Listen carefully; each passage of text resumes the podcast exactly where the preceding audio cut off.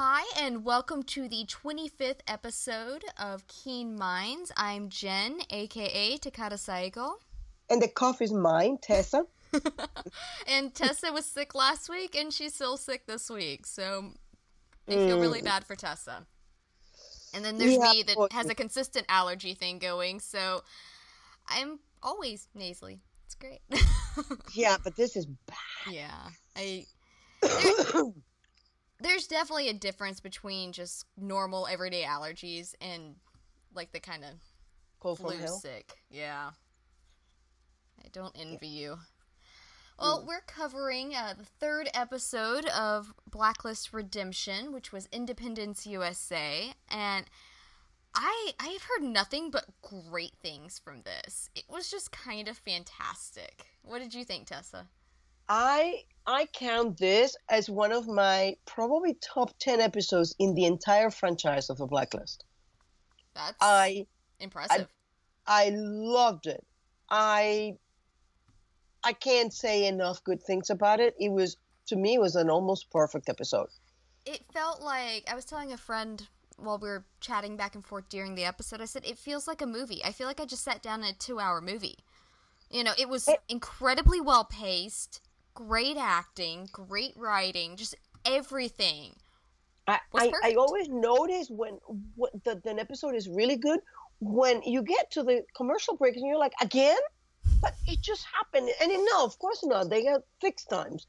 But it, it goes so fast and you feel that sure enough it can be that another break is there because i'm so into the story.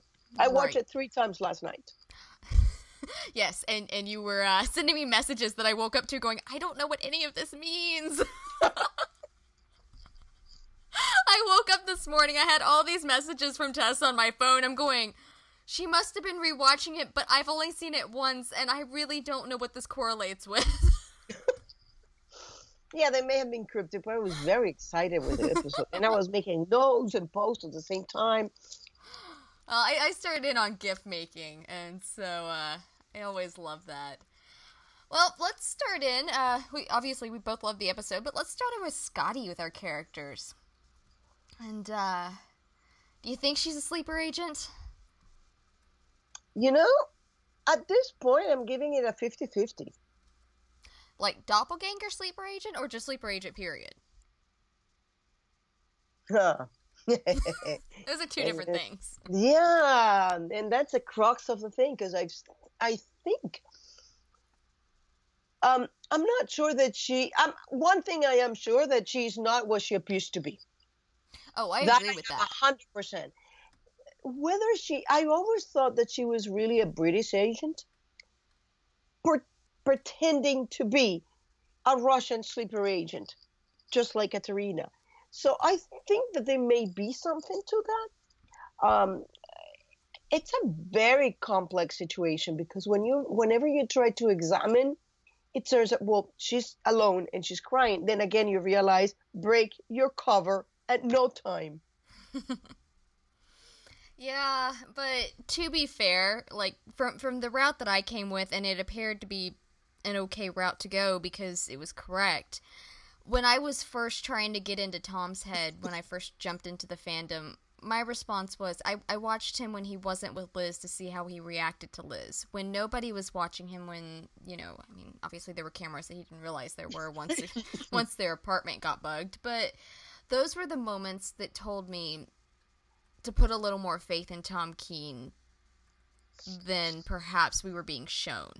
Oh, it's the moments when you're alone, and so yes and alone no, and watched. Yeah, it's it's yes and no on that, but I mean, as much as Red made the comment that you know that Tom's so good that even he believes it, y- you can't. That that's almost not possible. I mean, you can you can be really good, but you know, unless you're just crazy, you know. I mean, which I don't think any of these characters are like that sort of crazy. I, I started creating a sort somewhat, and and that doesn't even apply for crazy. This is like outright bat insane. and is that she is she might be a sleeper agent, you know, a, a- like a, a, a doppelganger sleeper agent. And she also had a son about the same time that Scottie. If she was being planned to be Scottie, she had a son at the same time, and he was also called Christopher. And it's that son that she's sad about losing. And I think, in a way, she may have fallen in love with, with Howard. You know, it's not impossible. I, personally, where my theory is right now is that she was planted there, much like Katarina and Red and Katarina and, Rost- and Rostov. You know, just much like Katarina was planted there, and like Tom, um, but fell in love with Howard, married him, had a son with him, and basically chose to stay. I don't think she's a doppelganger. I Tessa and I were talking about this before we started recording tonight. I am not a fan. I, like I was, I was a big fan of it as the villains of the show and that happening. On, I'm not a fan of of Scottie being a doppelganger. I I get that Howard's a little crazy, a little paranoid. Should he be? Should he not be? That's a big question in the show, but but it doesn't. I I don't. Mm. It would take a lot to get me on board with Scottie Hargrave was replaced with someone else because what we saw in the episode Thursday night was that these people came in, they they underwent surgery, cosmetic surgery to look almost identical. You can't make someone look identical identical to another person, especially if they're not related. Not even identical twins. Yeah. I mean, there there are always going to be small tells. And if nothing else, they have not spent there is no way to mimic little tells of people that you don't spend any time with. I don't care mm-hmm. how much you study. It's just not possible. And so they didn't spend any time around loved ones, around good friends, around people that would know those kind of things, that know the person individually. They went in, they killed the person, they went out, they were going to commit the crime, mm-hmm. and then disappear. And their person was going to take the fall. Their faces got seen, and that was all that was required. And for Scottie, if she were a doppelganger, she would have had to have gone in with the understanding that she had to play this person that she didn't know, that she only knew on paper. And yeah, you, but you can't convince someone's husband of that. I just that's that's a little far out there for me. I, I do see what you're saying, and I tend to agree. I tend to agree. I have a feeling that now this puts a very different spin on the disappearance because the disappearance now becomes the reason for the disappearance is to provide that emotional thing. But what it is to say that she didn't survive, kill the other agent, but now doesn't know if the husband is the real husband. Yeah, that's possible. I mean, they, at that point, I think that they they might be something like this. Um, I, I have a feeling that Scottie. I have a feeling Scottie and Howard are, in a. I mean, obviously Scottie doesn't know Howard's alive for sure right now, but they will end up playing chess against each other and both of them distrusting each other and probably neither one trying to actually harm the other one. It's just they're both so paranoid because they're both a little crazy. I mean, Howard's a little bit off his rocker, and by a little bit I do mean a lot. But he also has I reasons to be paranoid. He, he has reasons to be paranoid. Is it really paranoia if they're af- after you, you know? And Scottie's a little neurotic. And so, I mean, these are the people running a massive intelligence corporation. I couldn't get over her comment to the to the um was it Phillips I think the general that she was talking yeah, to. Yeah, like with, she gets by on antidepressants and, and therapy, therapy, and people like you. I was like, why would you ever admit that? because she does it as a as a show of strength. I know, but why? Like, like oh my gosh. well, it, it, it's funny because if you if you see the people that we have seen now on uh, intelligence, because I mean I love Red, but let's face it, Red's a maniac too. I mean, this is a guy who can just kill someone and say, "Boy, am I hungry." That's fair, and those are my favorite moments with Red. I'm not gonna lie. Yeah. I like his little one-liners yeah, after he does something horrific. Yeah, or the suspense is killing me after just, he's been basically torturing this poor man with a cigar. Uh, it, you know, they're funny because I mean, you know that by the time we meet Katarina, if we haven't met her already, she's gonna be a nut job too. Oh, I love all my little nutty characters. so you know what's gonna happen to Agnes, right? Oh god, that poor girl. Genius mm-hmm. and nuts. and mm-hmm. can rule the world. She's gonna be great. I'm a lover. Um, already love her. I mean, Halcyon and and maybe maybe uh, Grandpa Rostov left her the um her empire the empire as well. Would be a powerful little girl. Yeah, she really Can will we be. talk how amazing a job Famke Janssen is doing on on on Scottie? I mean, I, I didn't question it because she's just an amazing actress. I, I I love her work, and I my big thing I've seen her on was was X Men, um, and that's that's where I found her. That's where I really liked her. I, I think I've seen other things with her in it, but that's the big one. And I mean, she's always been amazing, but yeah, she's she's got Scottie down to a T. It's just I love her facial expressions, her the way she approaches things. She's just perfect for the role. It's I I would say that as Spader that this role seems to be like so far like taking everything that he has ever done and like hone it to perfection. I think that Famke Janssen we can say the same thing. She's she's it's a tremendous role for her. Yeah, and she was she was very well cast. They they lucked out with her, and I'm glad that they got her for it. Do you think that she was responsible for the abduction, or think that she was responsible for paying um, Game to um, confess? I, I think there's a good possibility. I, I'm not sold either way yet, but I do think there's a very good possibility that something happened, especially if she's some sort of sleeper agent or something. And she was trying to hide him away temporarily, and it backfired on her. Because she really does seem to hold herself responsible for it. I also think that it would be a, a thing with kids. You may pull the wool over your husband faster than you would put over a child.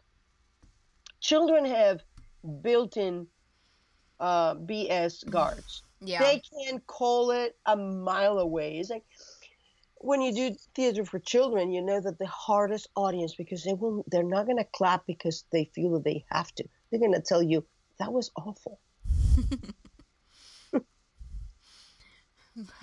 Go away. Well, I mean, I, I don't think it personally. I don't think it's anything like that. I I would think it would be something to the extent of if she was put undercover and like like when Tom got caught by Red that he'd gone too far and that he'd married Liz and got fired and then had to switch allegiances.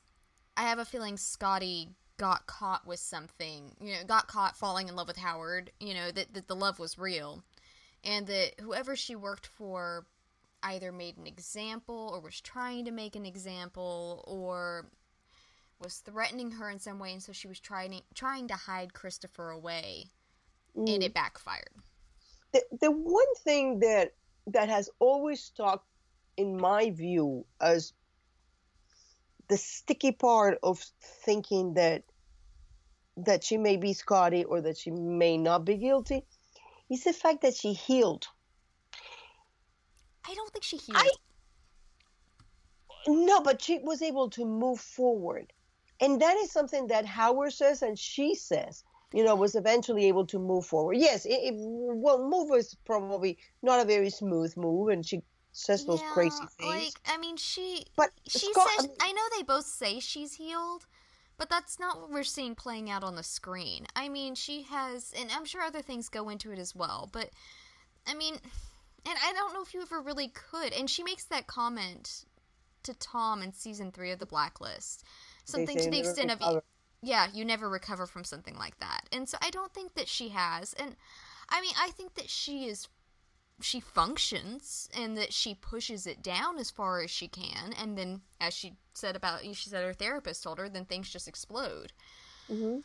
And so but I don't healing I feel like is a bit strong for that Yeah.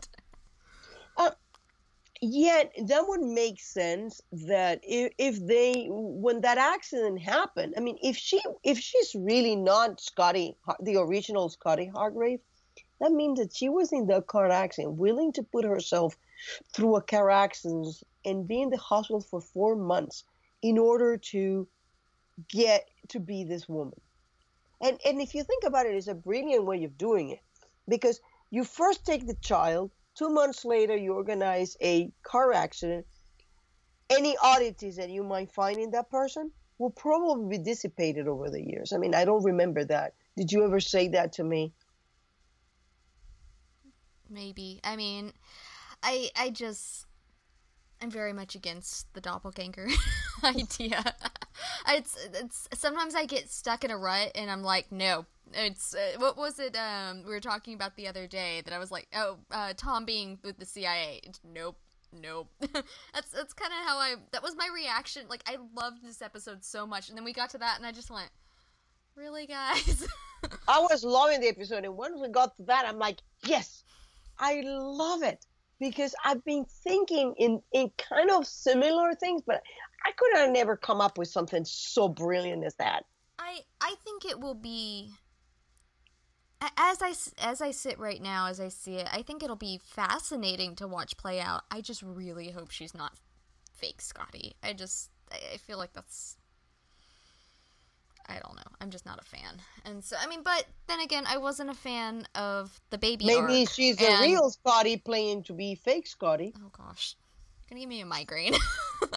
I was saying I, I wasn't a fan of the baby arc, and now I'm like 500% on Keen Cube. Mm. So I mean, like to be fair, there there have been plenty of things in the blacklist. I'm like, oh, that's horrible. Don't do that. And like I've gotten very upset over it. And then like three months later, I'm I'm the biggest advocate for it on the internet. hey, when I started saying, you know, Carla might be one of Katarina's name, people, everybody was looking at me like, you're crazy. Now it's like, I don't know, you might be crazy. Well, I mean, we, we know this you're crazy, but mostly in good ways. It's okay. Mm. you have to be with a blacklist. That's fair. I think that's very accurate. We're all a little mad here.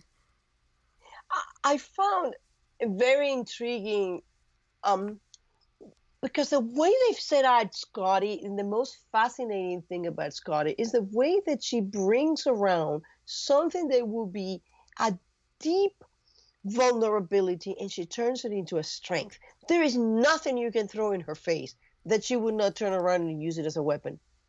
Yeah. I mean that's that's been everything and it sounds like Howard is not that way cuz she talks to to Kat um I think it's Kat Carson is is mm-hmm. the blonde British woman's name. And she says, you know, you were the only one that knew Howard was off his meds. And so I didn't, I mean, I wouldn't think that'd be, like I said, when, when we were talking about the, the, when we were talking about the, the antidepressants that she talked that she was telling mm-hmm. the general about it's like why would you mm-hmm. say that? I get the impression howard did not broadcast his mental health. If he did have a mental health problem. It's fair. He seems to think that she uh she's been medicating him over the years. But remember with with drugs you can make anybody believe whatever. Remember um not just the apothecary. I'm just blanking out um, they were giving people something for something. Well, e- even even on Thursday's episode, we had. I mean, the the stuff in the water was supposed to make mm-hmm. them more amiable. You know, yeah. yeah. So I, no, I, no, I it, it, wasn't that. That was the stuff to counter it. I don't know. I don't think they ever said what was actually in the water. Mm, definitely, you can make you can mimic uh, a maniac depressive. You know, with with medications, it, it, oh, yeah. it's fairly easy. Oh, definitely. And so, I mean, but I, I have no idea if that would change the brain chemistry. I don't have knowledge of that. Mm. It'd be kind of cool to find out, you know, if you could, if you were on that kind of medication long enough, if it would change the brain chemistry so that if you got off mm-hmm. of it, you'd replicate the, uh, the, um, symptoms there. I have no idea. I definitely mm. don't know about that. Um, Solomon. Oh, okay. So, Eddie, why do you have to be so perfect? I don't want to like Solomon like this. I want to like him as evil, not be fond of him. I'm, ve- I'm mm. very fond of him lately. Started to refer to him in my mind as Matias, and I'm like, stop, no, no. Oh boy, I'm done. No, it is not.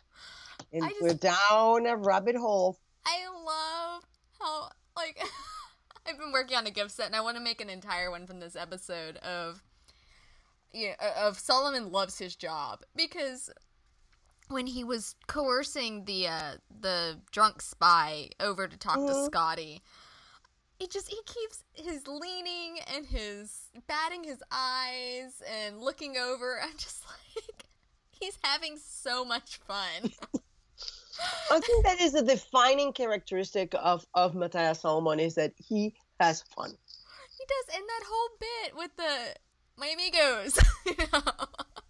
and Which one? oh, at the at the end with the snipers and everything. Oh um, yeah. I didn't want to have to give the green light. What's the green light?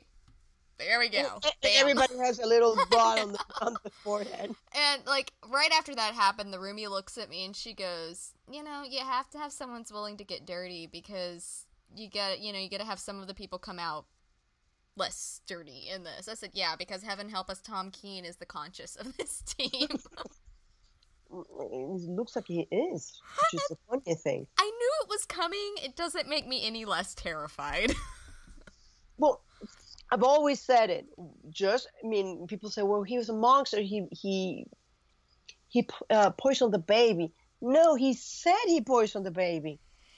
I, I think that there is, you know, in the blacklist, words matter, and and Solomon is very much like Red. His words are chosen specifically. oh, and and Eddie delivers them with such flair. I just Mhm. swear that man also someone that i came across in the x-men series so you know hey um when i saw him when i saw that he was cast as solomon and read the description of the character i had such high hopes and, Mhm. and when he showed up in season three i ended up tweeting eddie Gathegi and i was like dude i had really high hopes and you just surpassed them by leaps and bounds thank you and he's continued to do that i just i love the solomon character Yeah, he has that that fun combination. He's fun. He's erudite. He's he's elegant. He's beautiful, and, and he can be so evil and and at the same time he has like he has his little moments that I, of course he had to have them. Nobody can be a monster like that. It would be you know not real. the I loved uh, the, the monologue he had when he got into the car about Scottie saving his life because that was a question that was running around Tumblr last week. Uh, right when when everybody agreed to go after Kevin Jensen, the question was why why are they so loyal? We need to know why they're so loyal that they're willing to do this and risk their life for something that they could get into a lot of trouble for. You know, are they getting paid more? What's going on? And so I loved the fact that we got that with Solomon, and we got it with Nez as well.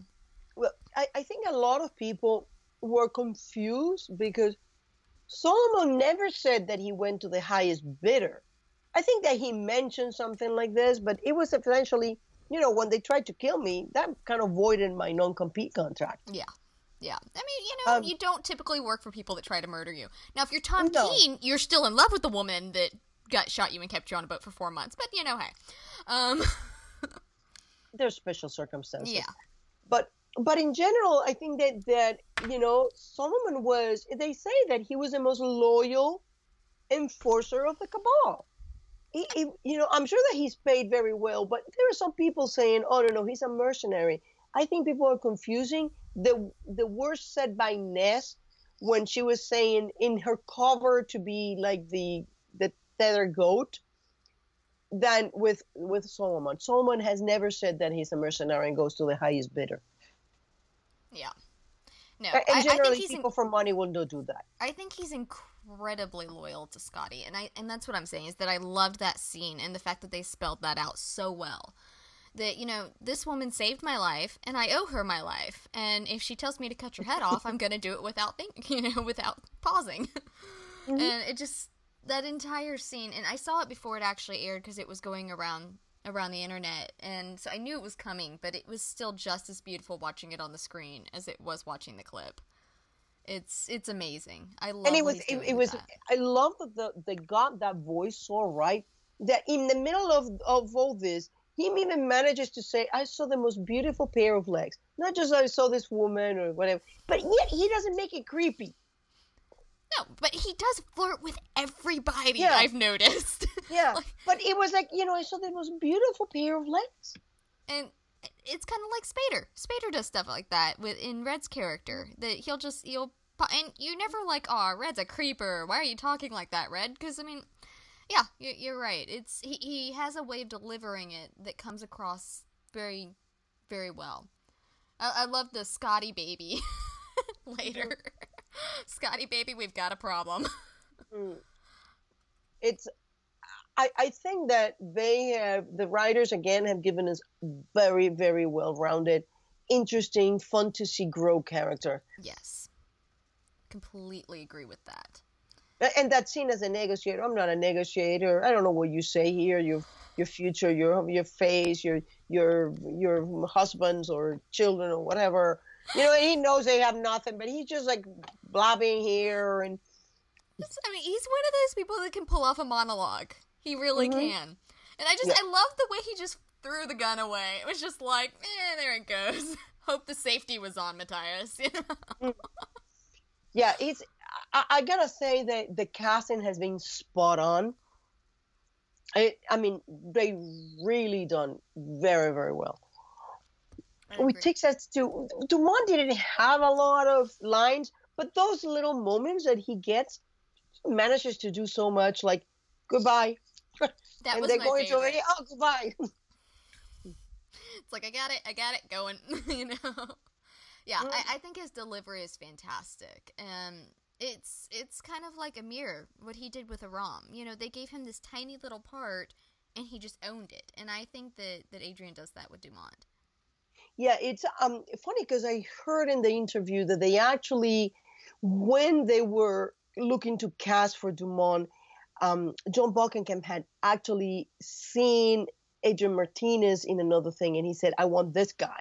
so when they wrote Dumont, they already wrote Dumont with with him in mind. Oh, that's awesome. Well, Mm. he does well with it, so I love it. You, you will be our Dumont.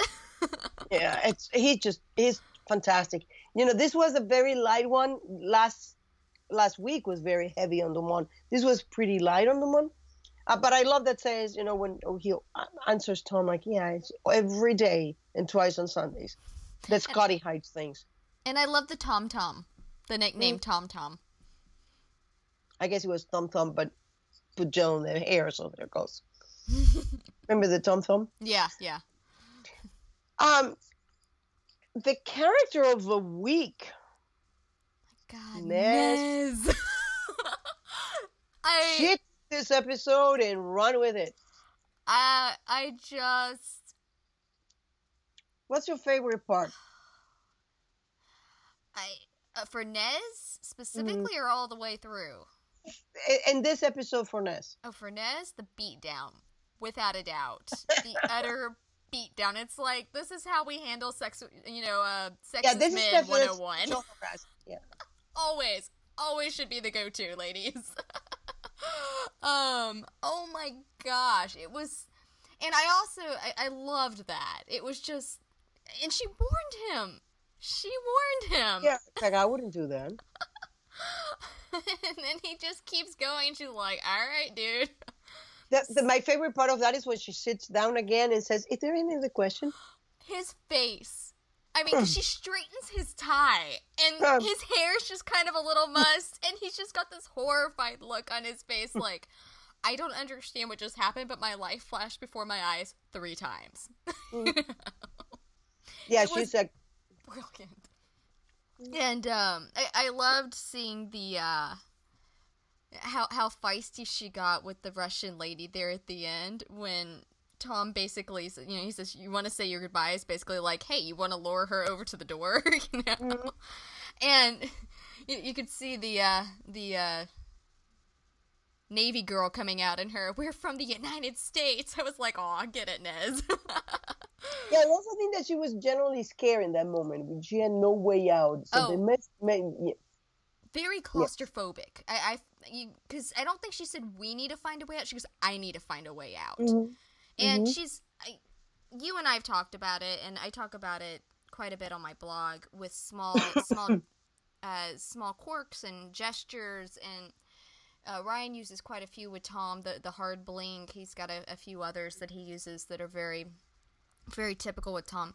I've noticed Tawny uses. I've seen it twice now. Last week with Kevin Jensen, right after uh, Kevin died, um, and then this week when when they were stuck in the uh, the command center, she kind of thumbs at her nose. It's a nervous habit she has, but it's it's interesting, and um, I, that's I've only seen it twice, but I'm gonna keep watching for that one now and see if I can. I, I think it's a nervous habit that that Nez has. Um, I gotta say that my favorite moment was um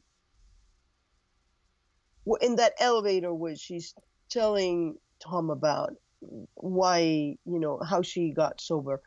It, you know, it was it was a really relatively short. All these other scenes were, you know, she just she was all over this episode. She was great, but that was a very very intense, highly emotional job, and I knew where she was going straight after this. She was going to go and do drugs, and I thought, oh my God, she would be so perfect with Ressler because they both know exactly what what happens when you get drugged again.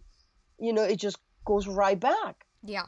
And it makes sense because they're both very, very tight characters. They're, you know, basically hanging on by a thread by something, whatever it is. It may be different for Ressler than it is for Nez, but for both of them, it's something that hangs them, that they they hung on for dear life. This is what is keeping them alive. And for her, it was hope.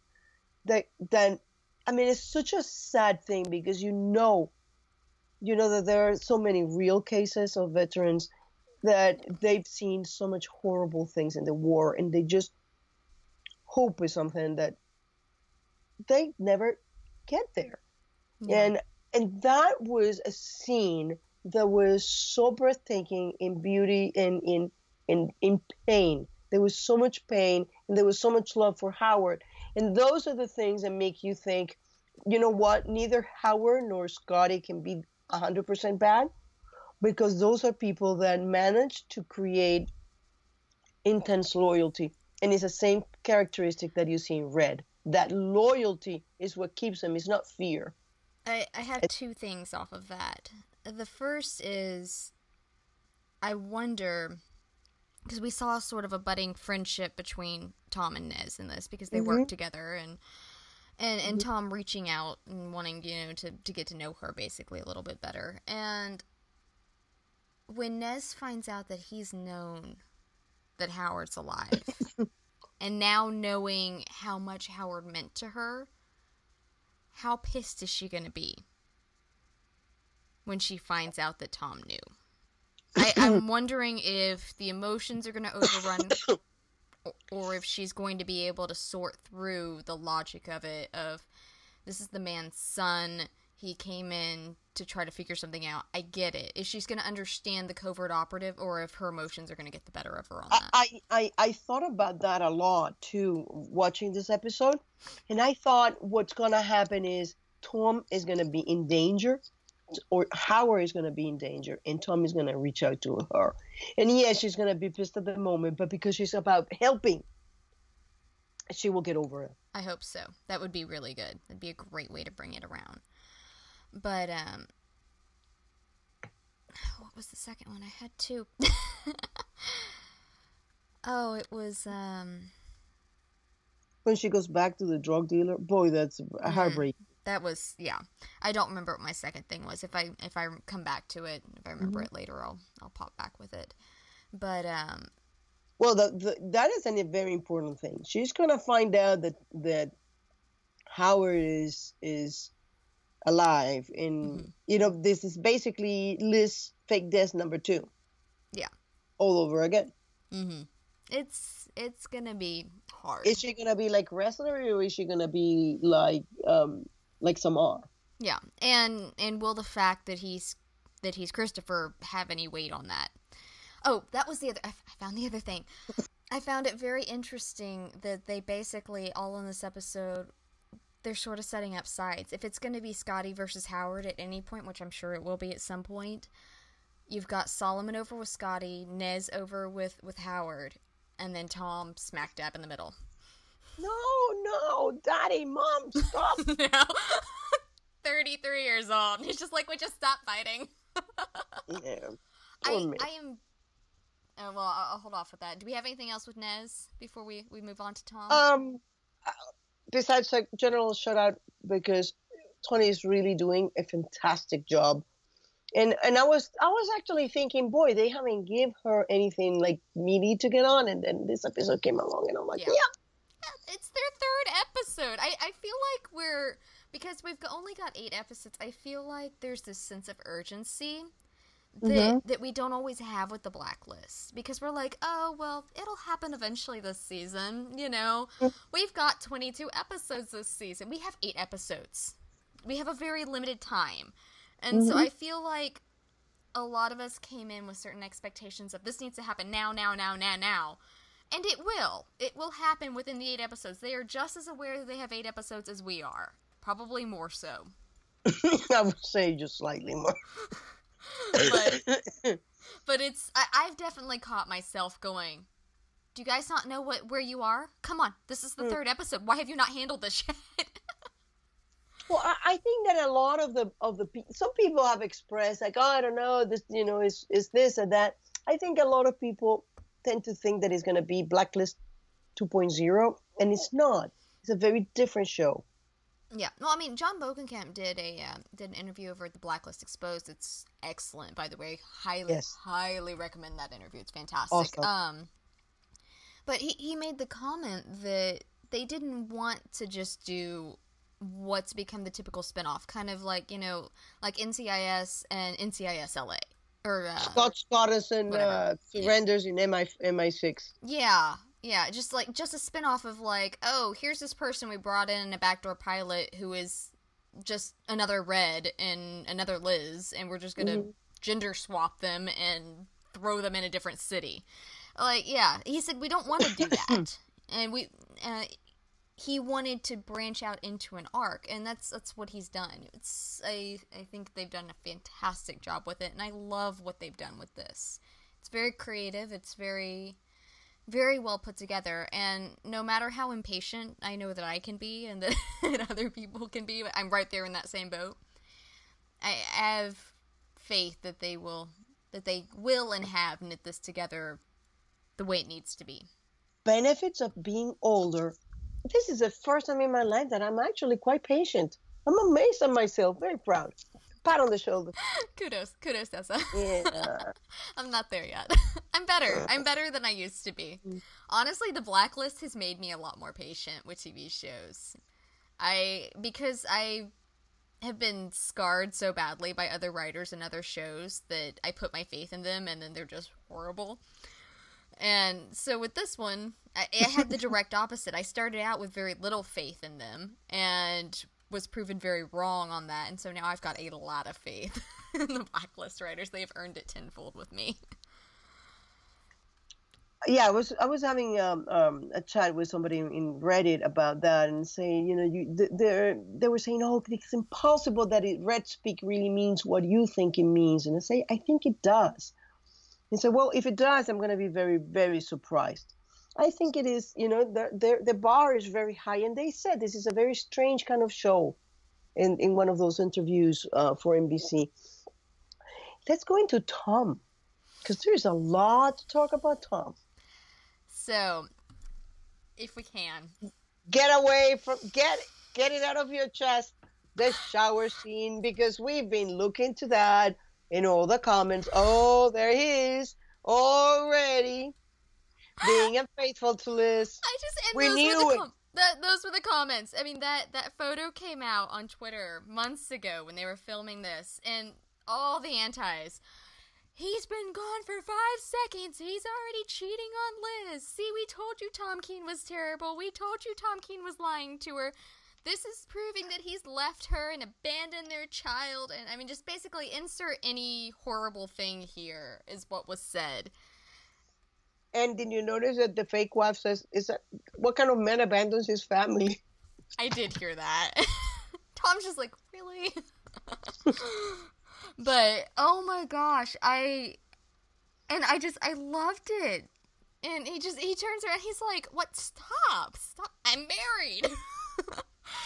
and it just that's the go-to. It's it just the, the truth came tumbling out because in that moment there was just Liz. I I did a uh, a friend of mine asked me to do the gift set, and I said, "Oh yeah, it's getting done." But so I, that was the first one I put together today, and I hashtagged it Keen Squared. I said because I can, because that was the, mo- you know, that was honestly probably the more romantic scene for Keen Squared in Redemption than even the scenes that they've had together so far. It's the fact that he in the middle of that, he could have the old Tom would have done anything to keep that cover. And yet he actually put his cover in jeopardy by going, I'm married. It recovered very nicely. Oh, I yeah. lied. I just wanted to do this mission, so I lied. Yeah. I, I found very interesting that he also says, you know, don't get out, you know. Yeah, I just it was an interesting an interesting scene. I and I love the fact that his immediate go to was Liz. Like that's when when the antis were convinced that he was going to be cheating on her, it was actually a Keen Squared scene. Yes.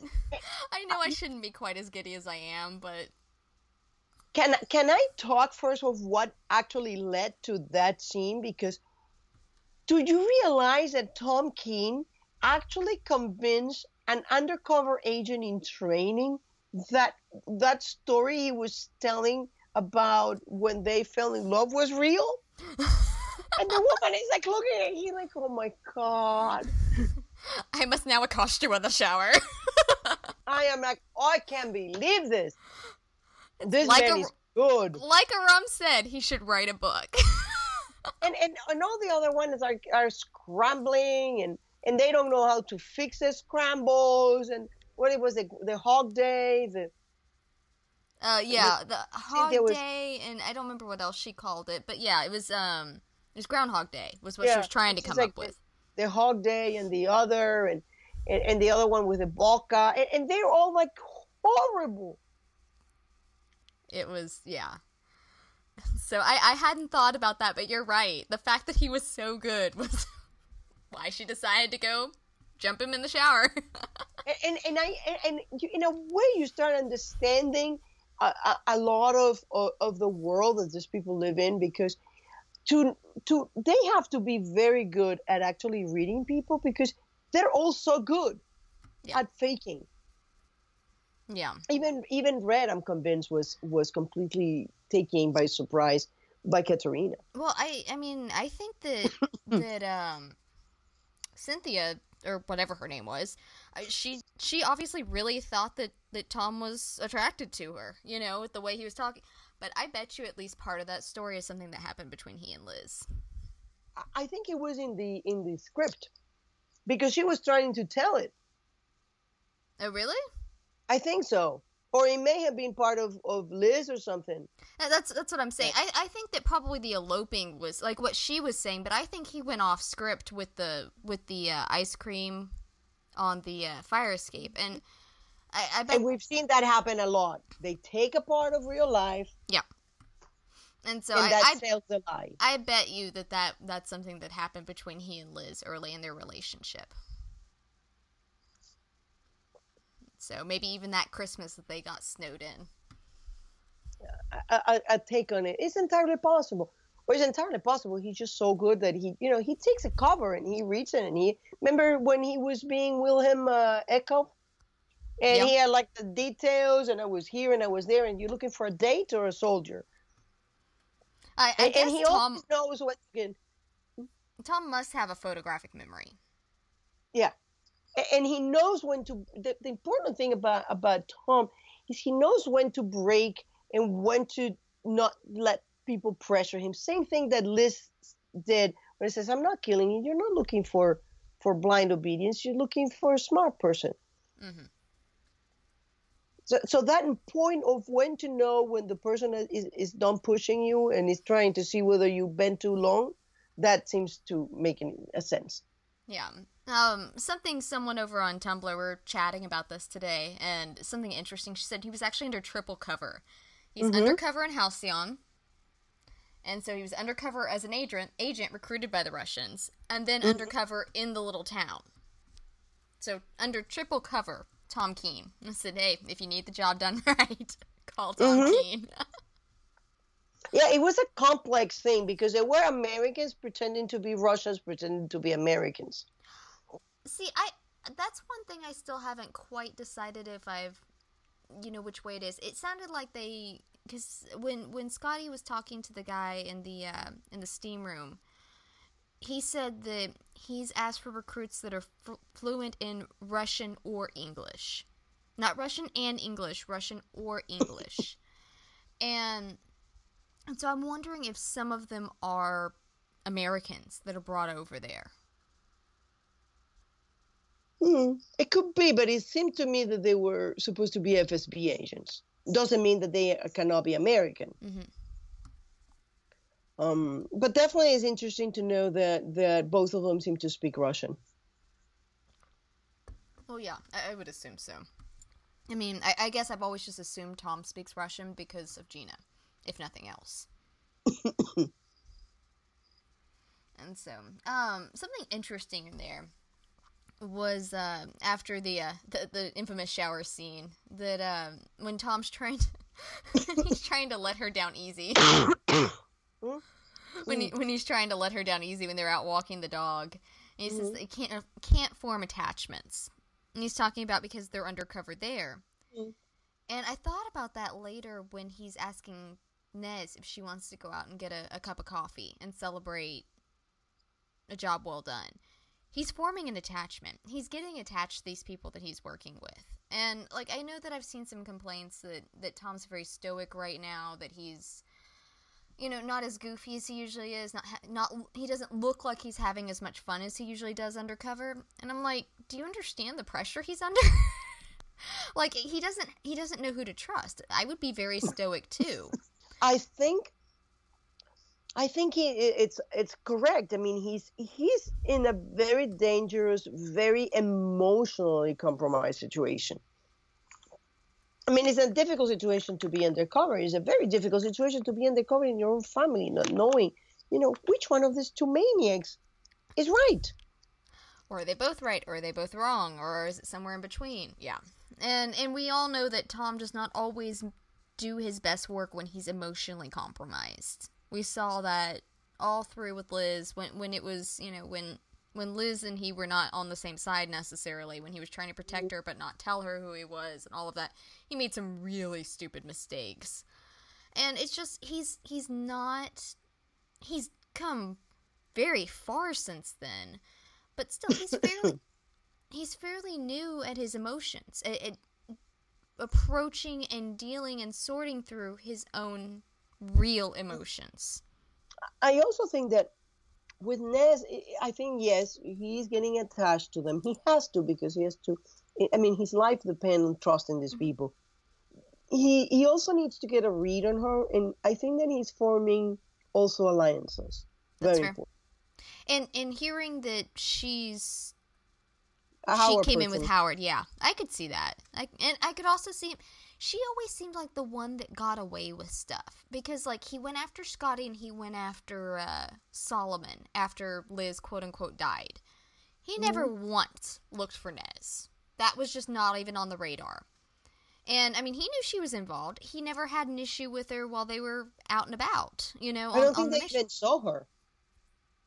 No, I don't he- think they even saw her because she was she was the sacrificial lamb. yeah they but put her he's- in. you know, he worked with her in in uh, Berlin. Mm-hmm. He worked with her in the backdoor pilot. So yeah, he he knew that she was involved, but he Mhm. never seemed to blame her like he did Solomon and Scottie. Well, Solomon got a little. Trigger happy? Yeah. Car I mean, happy? free- yeah, feel free. I mean that that car accident was really a Yeah, I've never understood it. I mean, it's he I think he was he was desperate to impress um, Scottie. Is what I've been, you know, looking back. I think um, that's a way I I look I read it now. I I quite couldn't get a reading before. I thought that maybe he was working for someone else. But now my reading is, you know, at that point, Scottie has saved him and he needed to make a good impression on Scottie. Yeah, I could see that. I could definitely see that with him. So, this is something that I've been trying to figure out with Tom is he he goes flying into Howard's apartment and is in full meltdown mode with listen to me, she's about to figure me out. And he Mhm. does this twice that he's like, "Are you kidding me? You've got to," you know, and it sounds like he's about to do it again next week with, you know, Scottie breathing down his neck. And So I, am curious, and, and I don't think we know for sure yet. I mean, I've got my theories on where Tom lands on this, but go ahead. Let, we want to hear them. but you know, does he think Scottie's this terrible person that if she finds out that he's in danger, his family's in danger, everybody's in danger? Because I get the impression that, in part at least, he took this job because there, if if Howard is even partially right, then he's in danger, his family's in danger, everybody's in danger if Scottie is this horrible, terrible person that has this massive amount of power on her side. Mm-hmm. You know, I mean, because think about it, worst case scenario, Scottie is some sort of undercover agent that has that married Howard for Halcyon, got him out of the way, got their son out of the way because his son, their son would have inherited Halcyon, made sure they're both out of the picture, and then took over the company. That's the worst case scenario as we see it right now.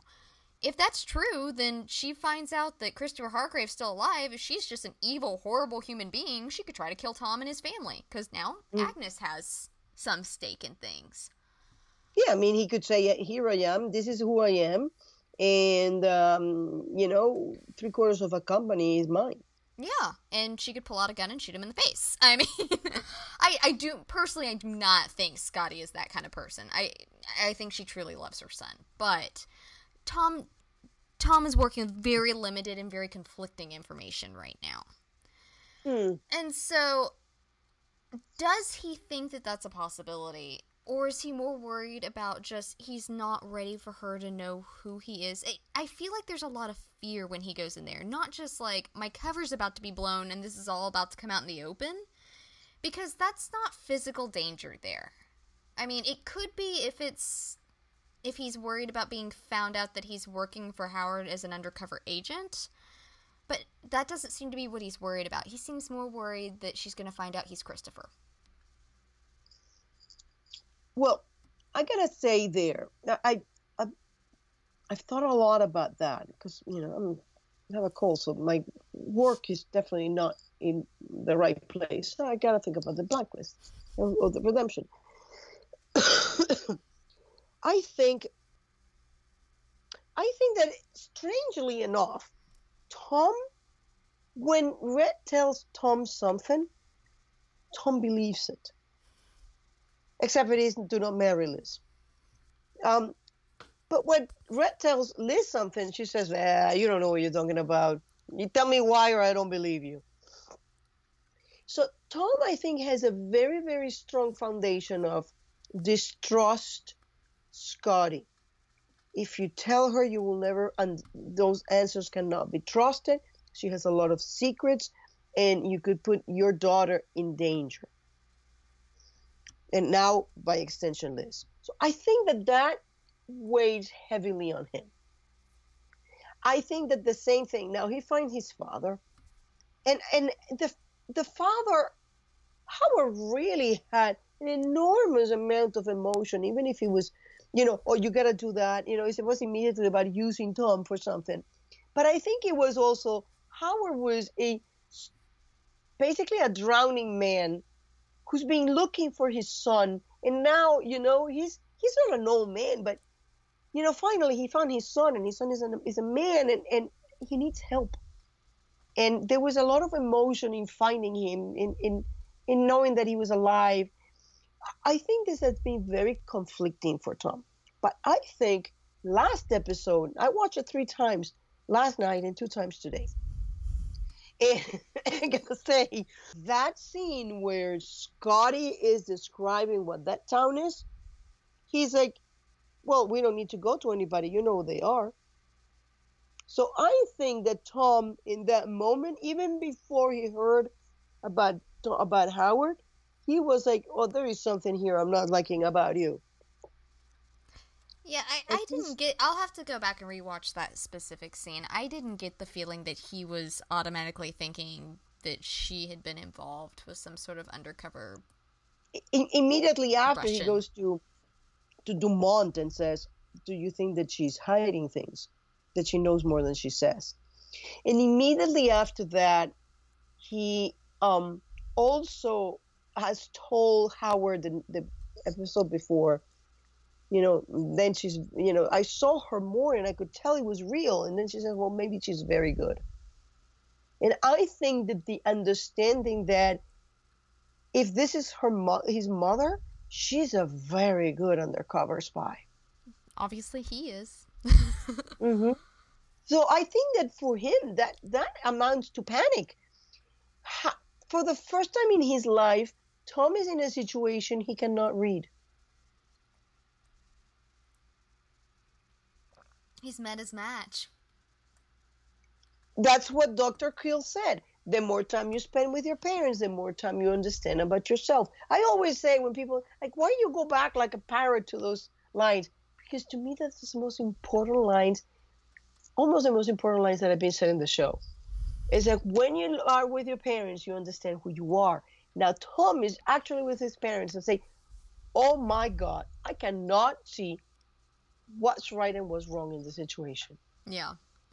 Well, and he's also getting a very clear view of what Liz has been going through the last few years. And he's probably like, babe, I'm so sorry if I didn't give you. if I didn't give you enough credit for everything you've been through lately. and I think that he's he's better um uh equipped than Liz to handle this. I mean, I saw the way he was handling Red. It's like, no, no, no, this is not the way you, you work. You give me an answer, and and and then you see uh, Agnes. And it was, you know, very very simple and clear. He he doesn't jump into asking 15 questions at the same time like Liz does.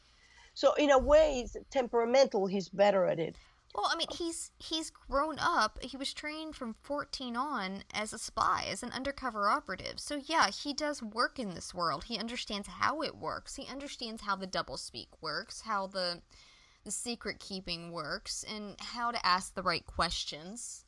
And because we've said multiple times that it's not so much that Red lies, it's that people aren't asking him the right questions. That if you mm-hmm. were to corner him with the correct question, you might get a better answer or an outright denial. Yeah, or or just i I'm not because he's done that several times with Liz, where he's mm-hmm. like, I'm not answering that question, and she's like, really. but I agree with you. I think that he's more worried than she's gonna find out he's Christopher than he is finding out that he's undercover or Howard is. And, is and that make what you said makes sense. That he's he's fixated on what Red said, and basically his brain is telling him if she finds out I'm Christopher I won't get the answers, and then I'm back to square one, or even worse, because I've got these people that know who I am, and I'm in the middle of it, and I still can't get answers. And I think that at this point, both him and Liz, if Liz hasn't figured it out yet, she has to figure it out in the next um, end of the season, you know, the next eight episodes that we have left. Um, but I think Tom figured it out. There is no picket fence. Oh. There is no picket fence for these people. There is no normal life. The life that they have require massive amounts of money. Even Leonard Cole, remember computer out, computer out, computer yeah. out. Yeah, I mean phones, well, burners. I think that was the point that was being made when he was when he gave up a an interview with an elementary, which he enjoys doing. He loves teaching. And Liz said, if you want to go back to work, you need to take this interview. And then he ended up going to talk to the lawyer because he was looking for information on his past. Lawyer was not really a lawyer, it was actually Howard Hargrave, and he got sucked into this. I I think that was kind of the the basis of going you're never going to go back to teaching, honey. Like if you are, it's going to be within Halcyon. You know, you're going to be teaching other covert mm-hmm. operatives, mm-hmm. and it's only because you're out of the field by then you know, th- this is the life that he leads. He's good at it. They they cut that scene out of that one episode in the Blacklist where where he, I assume he was talking to Liz. He was on the phone. He said, "I am good at this." Mm-hmm. And it's true. He's excellent at it. And she knows it and she appreciates it. And as long as he's not working for a criminal organization, she doesn't seem to have a problem with him being undercover. I mean, she they've said mm. multiple times that she has given his her blessing for him to do this. Whether he's going home in between ops, I, I don't know. Um, I really wish they would broach that, but you know, eight episodes. What are you gonna do? I, I also think that that you know, the second thing it is at, at this point, you're Tom grew up as a kid that was basically, for some reason, told he was abandoned. So either somebody like told him, yeah, or he was probably told, hey, your mom is not coming back for you, or you know, they don't want you. That's why you're here. You know, you only have to tell this to a small child for him to believe it. It's, you know, you can do enormous damage like this. And and at that and at that thing, he's grown up like that. He's he he made himself into an operative, and many of the bad things that you can say about about Bud, probably for the life as he have, either he was found by Howard or the major would have taken him. You know, that was the two best things that could have happened to him. Yeah. Oh, I you think know, I, I, read picking him up and loving him like Denver it would have been great. But that wasn't going to happen, probably. No, I mean, Bud, for all the terrible things he did, and I have a love hate relationship with Bud because. How did you survive? Uh, yeah, that's what I was about to say. Is that Tom was running from. He had just stolen a purse and was on the run. He was on his way to juvie. He wasn't going to survive those streets much longer. He was going to land himself in juvie, and he was going nowhere. Bud gave him a purpose. He has been on the street for two years. Yeah. Bud gave him a purpose. He gave him a skill. I mean, he had the, the natural skill set, but he honed the skill set. I mean, Bud did a lot of good things for him, even though they were terrible things. you know, like my biggest issue with Bud really is the fact that he was so willing to throw Tom away. But for the for the type of person Bud is, it it's within character. It's not like it's out of character. I just hate him because I like Tom, and I'm like, you know, get a little hmm. protective there. But but my my point is, then he gets into this assignment. Um, now he has a, a, a wife, he has a child, he loves, he has a family, he has vulnerabilities. And I imagine that even, I mean, he's not that cocky to think, hey, I can get out of everything because now he has a child that may not be able to get out of it. And I think at that point is when you start thinking, you know what, maybe the picket fence in the life where she thinks like Liz that she's that nothing is weird about her is not the best life. Maybe she needs to be like me learn to defend herself, uh, learn to kick ass, learn to be undercover, how you survive on the streets if you need to. Uh, but in that in that context, I think that suddenly realize, hey, you know what? I have it's my birthright to get those shares of that company that are mine, that my father put in my name.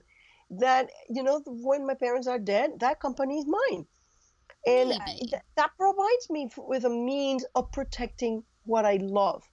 That gives me the money and the and the tools to protect those I love and maybe do something good with it. Yeah. finally create something that that that's something I would love to see eventually is for him to create you know where St. Regis pulled people down for him to set you know do something that that pulls people up and doesn't allow them to drown. You know what what he and Gina talked about.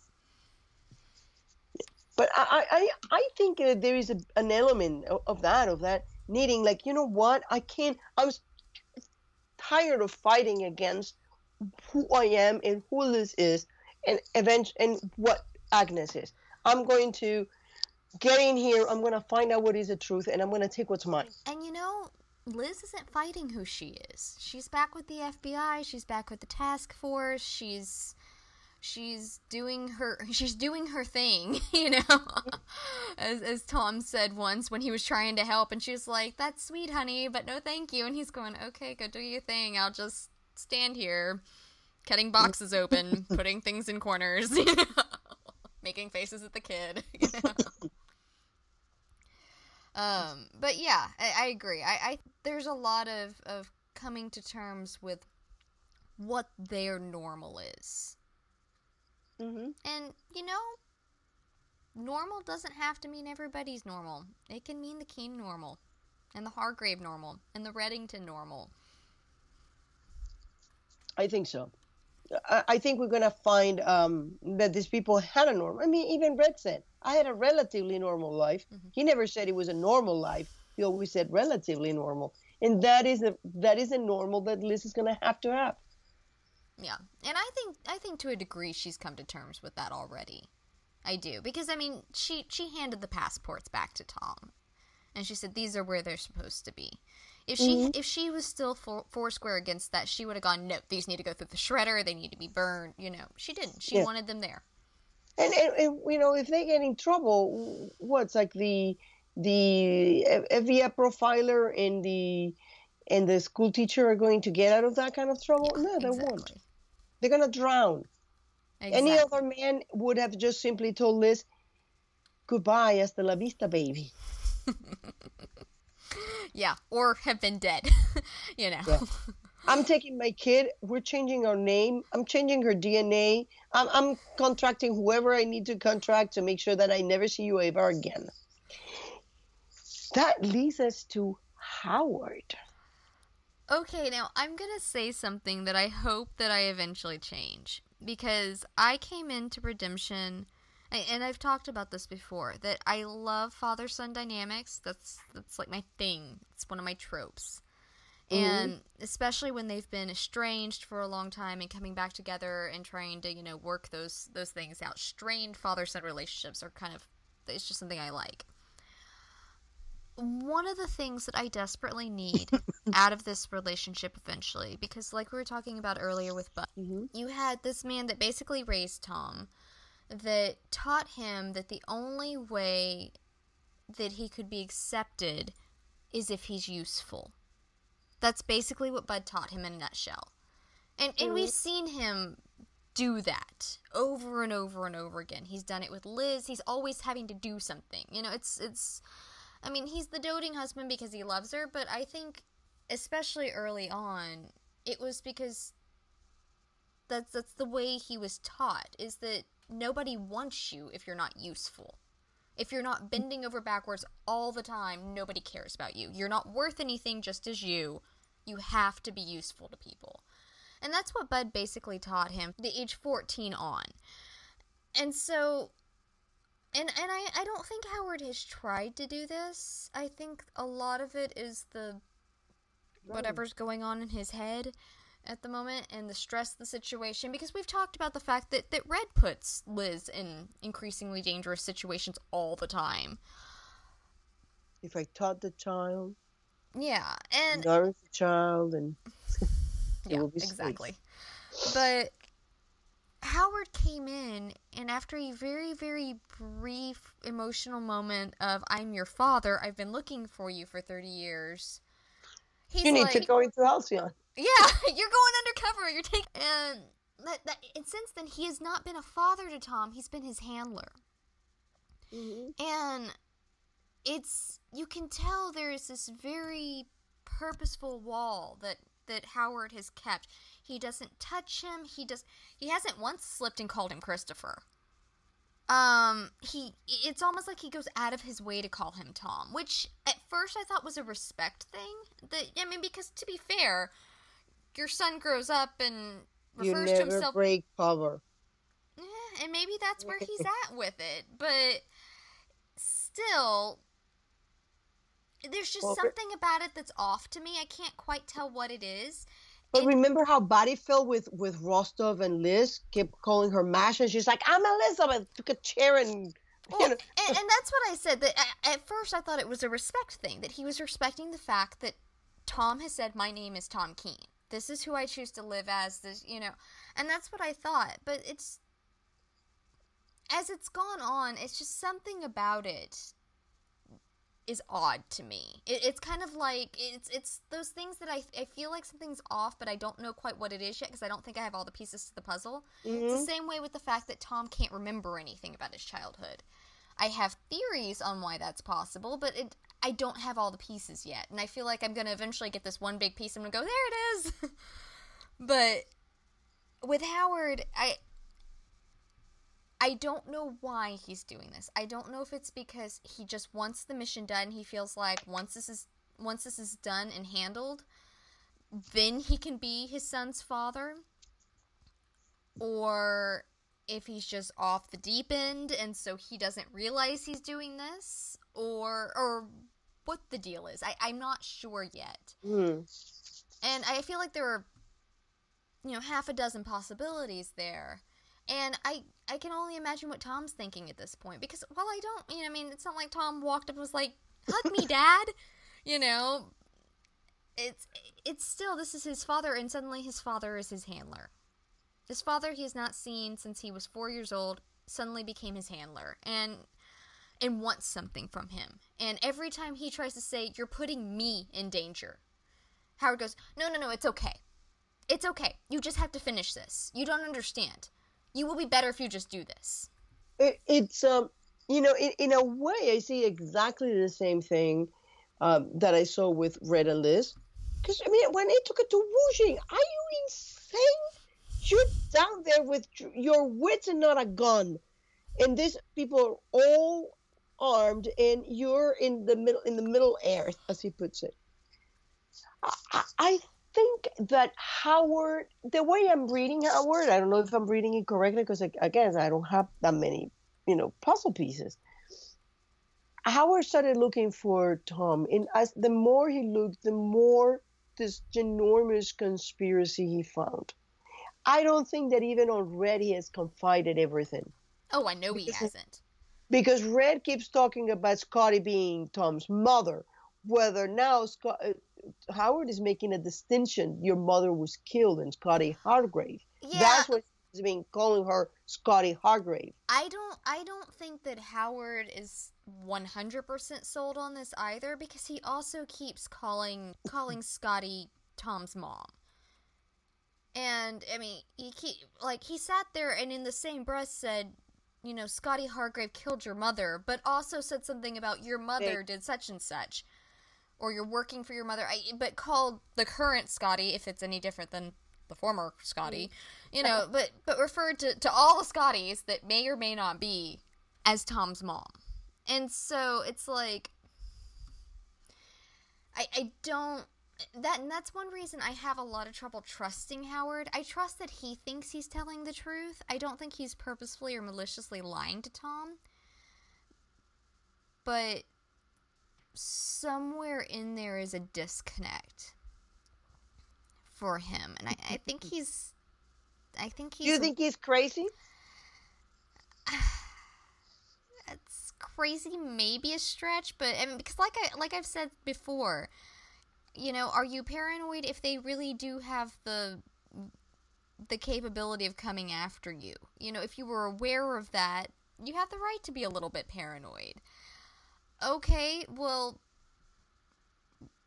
I guess where, where's that line? Uh, you know, is she coming after him, or is he just convinced himself that she's coming after? I, I feel like it's. There some... seem to be a Scottie and they. There is a them that is not Scottie. Yeah, and and I really do think that there's probably someone else pulling the strings. I'm not entirely convinced the Cabal's not somehow linked in some way. I feel like the Cabal's been very quiet over on the blacklist and will be back sooner or later. and so I I tend to you know it's funny because I do tend to trust Howard more than I tend to trust Scottie, just because I got you know a, a little emotional thing with a paranoid nut job. it, you know I, I I paranoid conspiracies come to me so naturally you know, I can, I can, if I look for them, that they will be all over. There is something in in Howard that is desperate, and I don't know. That that's a very good way to put it. He he does he does seem very desperate, and I'm wondering if that desperation has snapped something. maybe uh, not maybe not to the point where it can't be fixed like with basically he needs a big piece of the puzzle that he doesn't realize he doesn't have. And as soon as he has it and realizes that his wife really didn't try to kill him then then it'll be better but right now i i have a lot of trouble trusting him and i think that we're supposed to so I, if you had to trust one of them which one would you choose i, I don't think you can trust either of them no, but you have to. No, it, it, I don't believe. Is... I don't believe in only A and B choices. I'm very much like Tom in that. That there's always a C, D. And... Fine. I there are very, to... very few ultimatums in this world. Um, there are some, but very few. If, if I had to, if I'd be in a moment in which I had to, in this moment I only have a binary choice and I have to choose one of them, I in this moment I would choose Howard. I I think hmm, I don't know. I don't because have enough I think when I saw Scottie describing that town, oh, you know, there were rumors, and the face she had in there was like, oh no, Palsy, either you came from one of those, or you tried to in, to infiltrate one of those, but you have personal knowledge of them. Yeah. And Well- Tom picked up on that. I mean, Or she knows someone that grew up in one of those. Someone like Katarina, maybe. Ah, yeah, Katarina came from one of those. I don't think so. I don't know. I mean, there's been some chatter about it because of the the American toys and Mm-hmm. Um, I doubt Red will stay in speaking terms with a spy. We have affection for a spy, even if it were Liz's grandfather. I mean, um, you know, he would treat it like the love, but not like, hey, you know, you're my family, Palsy. well, he is family more or less. Um, I think that's the difference. Uh, Belop's not family. Dom is. I always feel like Katarina is. I mean, we'll, we'll see, but Yeah, it's right now. It's all theories. It's Mm. that's what we got. But you know, if, if put in a spot where my, I only have a binary choice, I will at this moment I will go with Scottie. Last episode uh, with with Howard. Last episode I would go for Scottie. yeah. See, that's so the they got me swinging right. All right. So, yeah, I think he's a little crazy. Sometimes I trust him. I I trust him to have good intentions, if that counts. Mhm. I trust him for his intentions to be good. I and I don't know how much of that is trust and how much of that is just a hope. I just I have so much hope. I, I just want Tom to have parents that love him. Is that so much to ask? Yeah. At the end of this, I just want them to have loved their son, and if they get back together or not.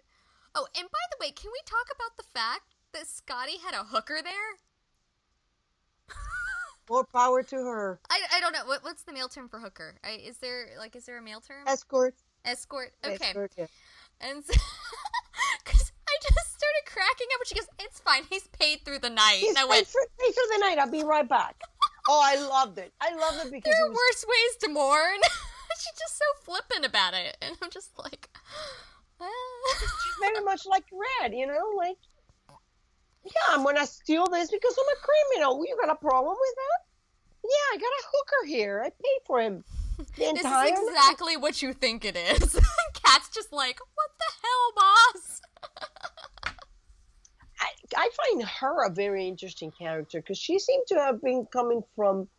Whenever I get one of these Brits, I'm something starts going on in my brain. Like Mira. eh, Mira started it all. mm, there's something weird here going on. Ah, Um, the the other thing that was that was intriguing for me um, is I, I wanted to ask you this. Um, now that you've seen more of Howard, how do you think Red find out who Tom was? I still don't know because I'm not sure that Red knows Howard's alive. I, I before Redemption aired, I was pretty much convinced that Red helped Howard fake his death. It's still possible, but at this point, Howard is so freaking paranoid. He may not reach out to Red,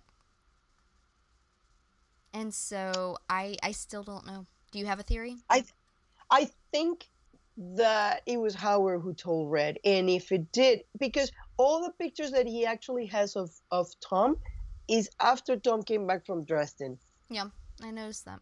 I guess we'll find out. I'm assuming we'll find out. They better Mhm. tell us. I will be very put out with them if they never tell us that. I'm sure we will, it will find out. I, I'm I'm starting to see that this your idea that this is just gonna be a little you know, way to expand it into 30 episodes is it actually might work. It would be awesome if they actually do 16 of Redemption and 22 of the Blacklist. Oh, I'd love it. I think the Johns might, you know, go curl up and try to sleep at some point because they've been run ragged, and Ryan too. But God, I feel like I I noticed the other day. I was I, it was I think it was last week's episode. I I, looked. There was just one scene. I looked at Ryan. I was like, "That poor man looks absolutely exhausted." It just, it was just a normal scene. Like it wasn't like he'd been out in the field in the show or anything. Like it wasn't makeup. he just looked exhausted. And he has every right to. you know? Yeah, I think he said, "Yeah, sometimes I sleep." Yeah. Yeah. they were saying that the the scene at the beginning with Liz and Tom, they filmed that like when they were filming like like the the, the fifth or fourth episode because they had not been able to find the time to film it together. Wow. That's crazy. Oh, goodness. But I do hear that Megan's going to be back on Redemption before the eighth episode wrap. So I'm very excited for that. And apparently there's going to be a uh, rather romantic scene between them from what it sounded like she said in the interview. So my shipper heart will be happy. Yeah. Especially now that you find that he hasn't been doing any other hanky panky with uh, nope. strange ladies in the shower. no way, shower sex for him. remember when they put that with a with a fake wife and, and they were holding the, the dummy? And I'm thinking, boy, that dummy's gonna die a bad death. I know that. Well, it's like they were talking about it, and I'm going, you guys realize that's a dummy, right? I don't even remember I don't what was think being they did. I don't think so either because they were talking about it. And I'm going. It's like it looks like her. It's a dummy of her. she has a butt like this. Yeah, that's why. Because it's a dummy, and she got. Oh, and Nez killed. I feel like Nez, Nez, and Liz would get along very well. I am so looking forward to the Thanksgiving parties You know, I just I really I I have like I always have these stories popping through my head. Sometimes I write them down, sometimes I don't. Hence the reason I'm like well over a 100 chapters into my one-shot series. Um but something, you know, at the end of Redemption where everything comes out and Tom is just like, "Nope, we're done. Bye." And just walks off. He's like cannot emotionally handle and like Solomon and Nez end up on his doorstep or something like that. No, it is Halloween, and, and, and Liz says, Come on, open the door. And he's like, What are you doing here? She invited us. I promise I'm not to shoot her. Solomon like surrenders his gun as he walks in. Oh, I can't even Knife too. Knife, okay, there, there's another thing. Solomon and that knife of his. It's a running thing. he's got a th- he's got a knife fetish. Mm-hmm. Uh, Solomon and his knife. Hey, you know who also has a knife? Samar. With like two other guns. Yeah, and probably a knife that she did like, not surrender. The the fact that she didn't pull a mace out of her boot or something, I don't know. like she's got everything. All right. Well, I think that about wraps us up with all the characters with all their many, many hidden weapons. yeah, I'm looking forward to see how this is going to end. I, I gotta say, um, I always like Redemption, but this last episode really kicked it up like 10 notches. Yeah, they're finding their groove. It's nice. Mm-hmm. And next week is our halfway point. Yes. It's episode four. We'll be halfway there It'll be interesting if Scottie finds out. I, I assume it'll be within the last couple episodes. Scottie will find out who Tom is. I don't think she'll find out now. Yeah, you never know. know. That last one looked like she had found out when the when the elevator doors are closing, and Tom kinda, is like, "Oh no!" Kind of reminds you of uh, Liz trying to get out of the post office in season two, right? With the elevator, trying to escape. Because, yes, yes, and, and then the I mean, he's like the, the, the detective is saying you're only a call away from finding your boy. Yeah. I think she does find the next episode. It, it would be, and that's one of those unexpected things, which Blacklist is great at. Mm-hmm. So we'll see. I'm excited for next week. I will be on the edge of my seat. Yeah, this was this was awesome. All right. So we hope to see you next week for our 26. Can you believe that? We've been doing this a bit now. Mm-hmm. But uh, you can catch us on Facebook, Tumblr, and Twitter, and you can listen to us on YouTube, iTunes, and SoundCloud. And be feel free to leave us uh, questions when we have a few. Um, we will go over all of them. If you want us to touch on any specific subject, feel free to do to let us know. Yep, and we will see you next week. Bye-bye. Bye.